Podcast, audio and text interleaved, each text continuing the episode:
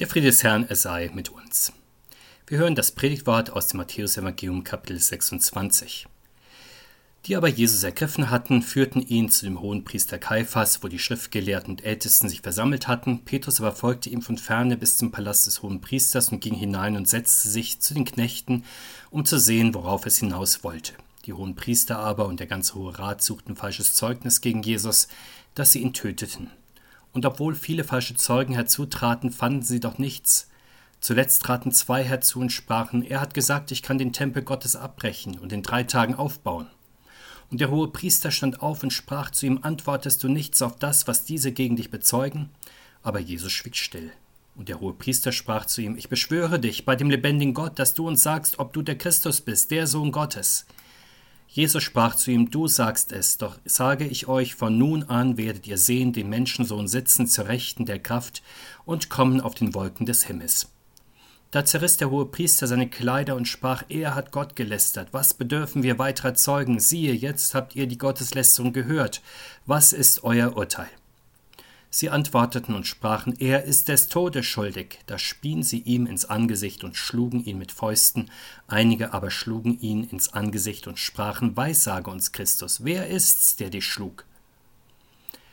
Petrus aber saß draußen im Hof, da trat eine Magd zu ihm und sprach, und du warst auch mit dem Jesus aus Galiläa. Er leugnete aber vor ihnen allen und sprach, ich weiß nicht, was du sagst. Als er aber hinausging in die Torhalle, sah ihn eine andere und sprach zu denen, die da waren, dieser war auch mit dem Jesus von Nazareth, und er leugnete abermals und schwor dazu, ich kenne den Menschen nicht. Und nach einer kleinen Weile traten hinzu, die da standen und sprachen zu Petrus, Wahrhaftig, du bist auch einer von denen, denn deine Sprache verrät dich. Da fing er an, sich zu verfluchen und zu schwören, ich kenne den Menschen nicht, und alsbald krähte der Hahn. Da dachte Petrus an das Wort, das Jesus zu ihm gesagt hatte, ehe der Hahn kräht, wirst du mich dreimal verleugnen und er ging hinaus und weinte bitterlich. Der Herr segne diese Worte an uns. Amen. Nach der Gefangennahme führen die Soldaten Jesus also direkt zum hohen Priester. Das war zu dieser Zeit Kaiphas. Der Evangelist Johannes berichtet uns noch das Detail, dass die Soldaten zuerst zu Hannas gingen. Das war der Schwiegervater des Kaiphas, ein ehemaliger hoher Priester. Er war von den Römern 15 nach Christus wegen Amtsmissbrauch abgesetzt worden. Er war aber nach wie vor ein angesehenes Mitglied im Hohen Rat.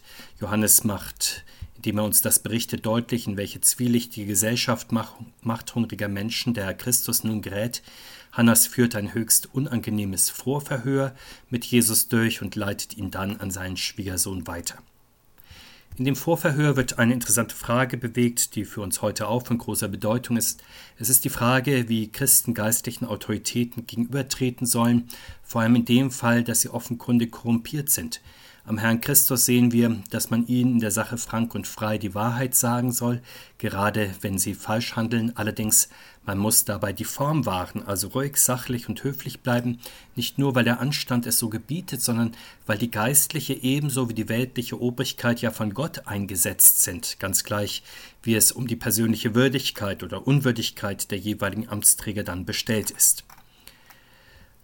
Bei Kaiphas nun hat sich der ganze Hohe Rat versammelt. Was für ein Gremium ist das? Das ist die oberste Religionsbehörde. Über welche Fragen konnte diese Behörde urteilen und befinden? Die verschiedenen Anklagen, die gegen Jesus erhoben werden, zeigen es uns. Dieser Rat war zuständig für Schutz und Unterhalt der heiligen Stätten. Er konnte die Lehrerlaubnis erteilen oder entziehen. Schließlich und vornehmlich war er natürlich für die Entscheidung von strittigen Lehrfragen zuständig.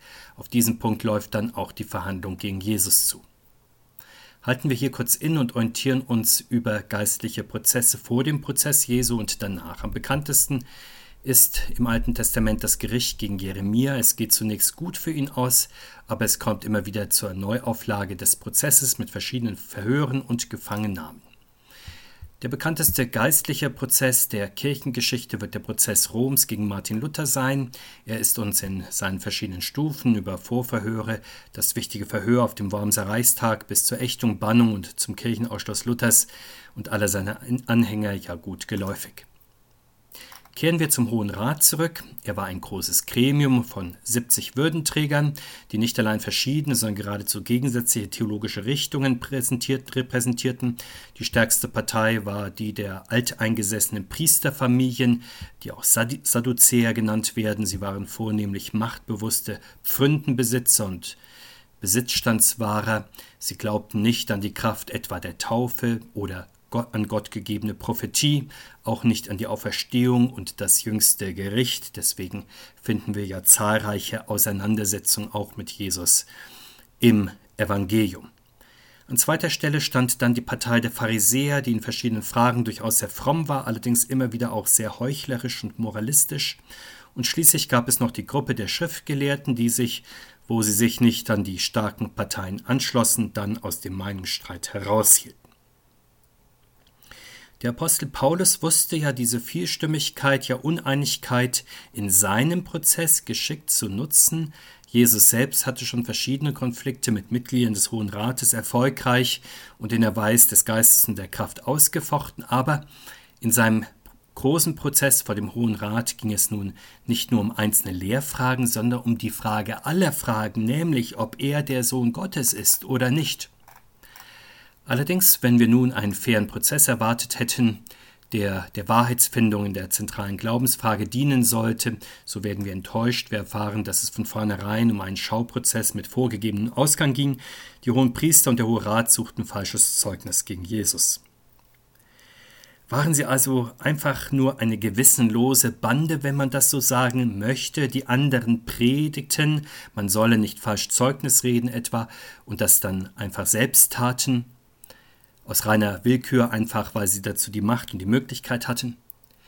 Nein, so vollständig von niederen Motiven gesteuert waren sie durchaus nicht. Sie handelten mit gutem Gewissen. Der hohe Priester Kaiphas hatte schon länger die Devise ausgegeben: Besser einer stirbt für das Volk, als dass das ganze Volk verdirbt.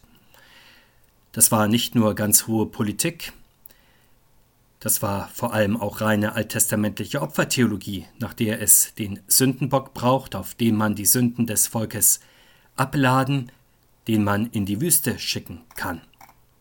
Und so verstanden sich die Oberen des Volkes als die Erfüllungsgehilfen des Schicksals, die das Opferlamm zu Tode brachten, aber statt die Wahrheit auszubrechen, sprechen und Christus als Lamm Gottes anzuerkennen, suchten sie sich ein falsches Zeugnis. Damit mussten sie sich nicht eingestehen, dass sie gegen das zweite und das achte Gebot verstoßen hatten, und so wahrten sie als oberstes nationales Gericht nach außen hin auch den Schein des Rechtes.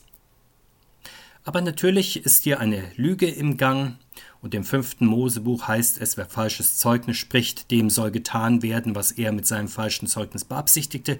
Das wäre die Todesstrafe für die hohen Priester, den Rat, die falschen Zeugen. Im Prozess Jesu sehen wir, wie mächtige und schwache, hohe und niedrige gleichermaßen gegen die Gebote Gottes handeln. Die Gründe allerdings sind dann recht unterschiedlich.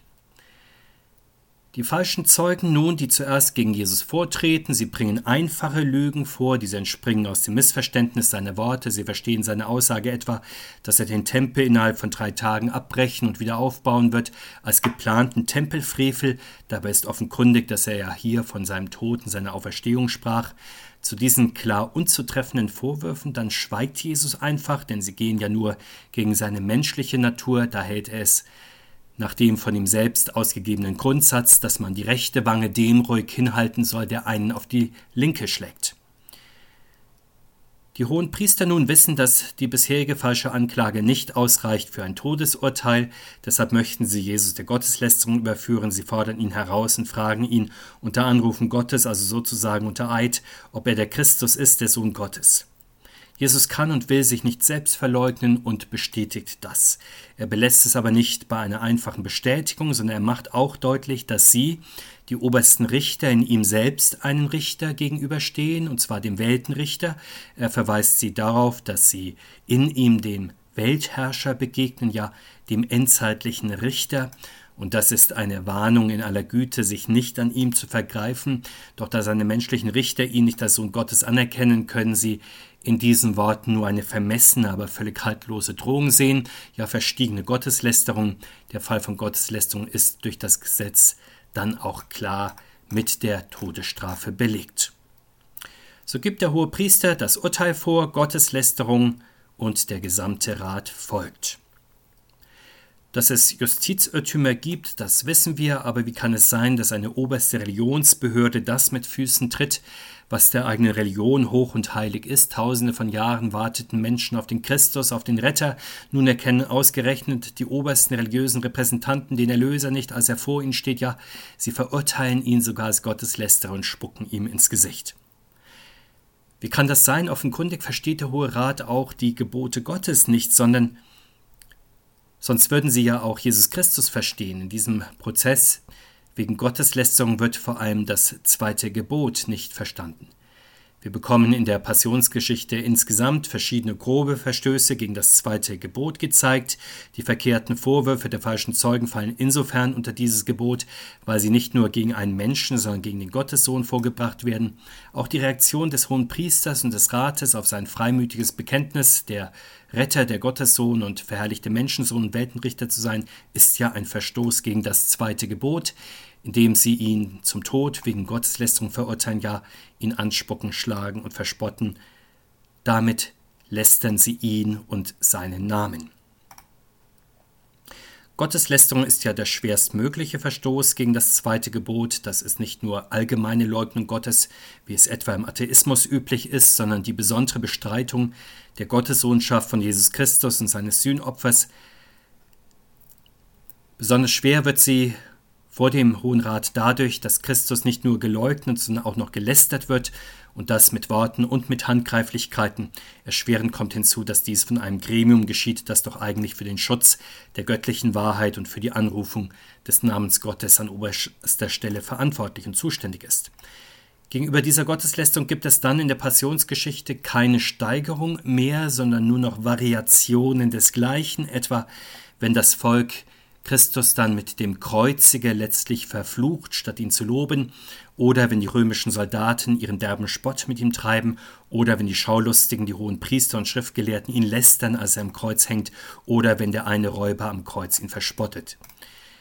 In diesen verschiedenartigen Spott- und Lästerreden wird der Gottessohn nicht nur beleidigt, letztlich werden er und sein Name verflucht, geleugnet und verheimlicht, statt angerufen, angebetet und gelobt zu werden. So wird am Missbrauch des Namens Gottes deutlich, dass auch Gott selbst nicht über alle Dinge gefürchtet, geliebt und vertraut wird, wie es das erste Gebot fordert. Daraus folgen dann Zweifel an der Person Jesu und seinem Heißwerk, Missbrauch des Namens Gottes und falscher Gottesdienst, Selbstüberschätzung von Menschen, Fehleinschätzung von Situationen und Personen, Amts- und Machtmissbrauch in großem Stil mit fatalen Folgen am Ende. Während nun die hohen Priester und Obern des Volkes den Gottessohn verlästern, verleugnet Petrus ihn, deswegen wird seine Verleugnungsgeschichte gleich im Anschluss erzählt. Verleugnen ist ja so viel wie sich nicht zu Christus bekennen und davor warnt Christus an anderer Stelle bekanntlich eindringlich, wenn er sagt, wer mich bekennt vor dem Menschen, den will auch ich bekennen vor meinem himmlischen Vater, wer mich aber verleugnet vor den Menschen, den will ich auch verleugnen vor meinem himmlischen Vater. Weil Petrus das wusste, hatte er sich ja auch so fest vorgenommen, lieber mit seinem Herrn zu sterben, als ihn zu verleugnen, doch im konkreten Fall gelingt ihm dann genau das nicht. Wie aber kommt es dazu, dass Petrus sich so sehr vergisst, dass er genau das tut, was er auf keinen Fall tun will, ja was er hasst? Der Widersacher bringt Petrus stets in eine ähnliche Situation, in der er dann zuverlässig versagt, vor den anderen Jüngern lässt sich Petrus dazu verleiten, den Mund zu voll zu nehmen. Das mag an Geltungsbedürfnis liegen, aber auch sicher daran, dass Petrus es zwar gut meint, aber er überschätzt seine eigenen Möglichkeiten. In diesem bestimmten Fall seine Kraft, sich zu Jesus zu bekennen, auch wenn andere, ja mehrere, gegen ihn stehen. Dabei ist die Bewährungsprobe, vor der er steht, dann eigentlich weitaus leichter als das Verhör, das der Herr gerade hinter sich hat.